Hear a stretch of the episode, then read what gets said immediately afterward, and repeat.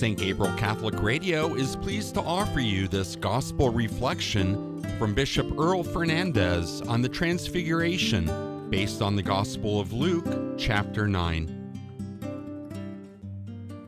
We hear this beautiful gospel of the Transfiguration, which we always hear during the second Sunday of Lent as well. It's intended to bring Jesus' disciples consolation because Jesus has predicted his passion the coming of the cross in their lives when he will be taken away from them. And the glory of the transfigured Lord is to bring his disciples consolation and strength. Jesus is glorified, transfigured before them. He is conversing with Moses and Elijah. Moses represents the law, Elijah, the prophets. Jesus is the fulfillment of the law and the prophets. They are speaking with Jesus about the Exodus.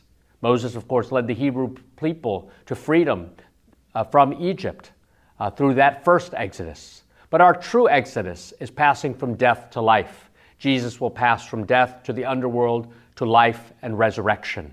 And that is what he offers us new and eternal life.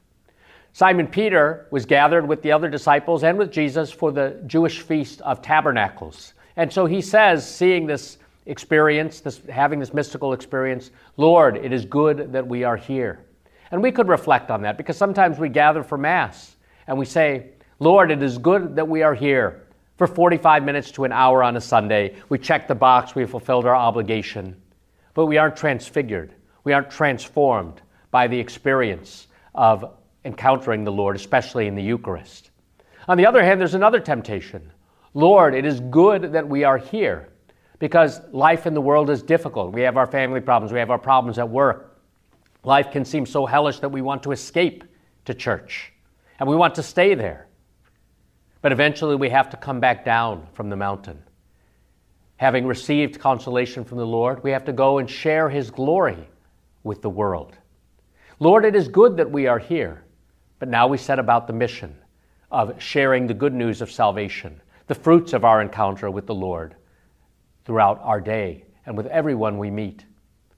The voice of the Father is heard from heaven in the cloud. This is my chosen Son, listen to him. Throughout our week, even in the midst of great difficulty, in quiet moments, let us reflect upon these words. This is my chosen Son, listen to him. And perhaps we will hear the Son speak to us in a whisper Follow me. To hear this reflection again and to share with others, please visit the Bishop Fernandes podcast page at stgabrielradio.com.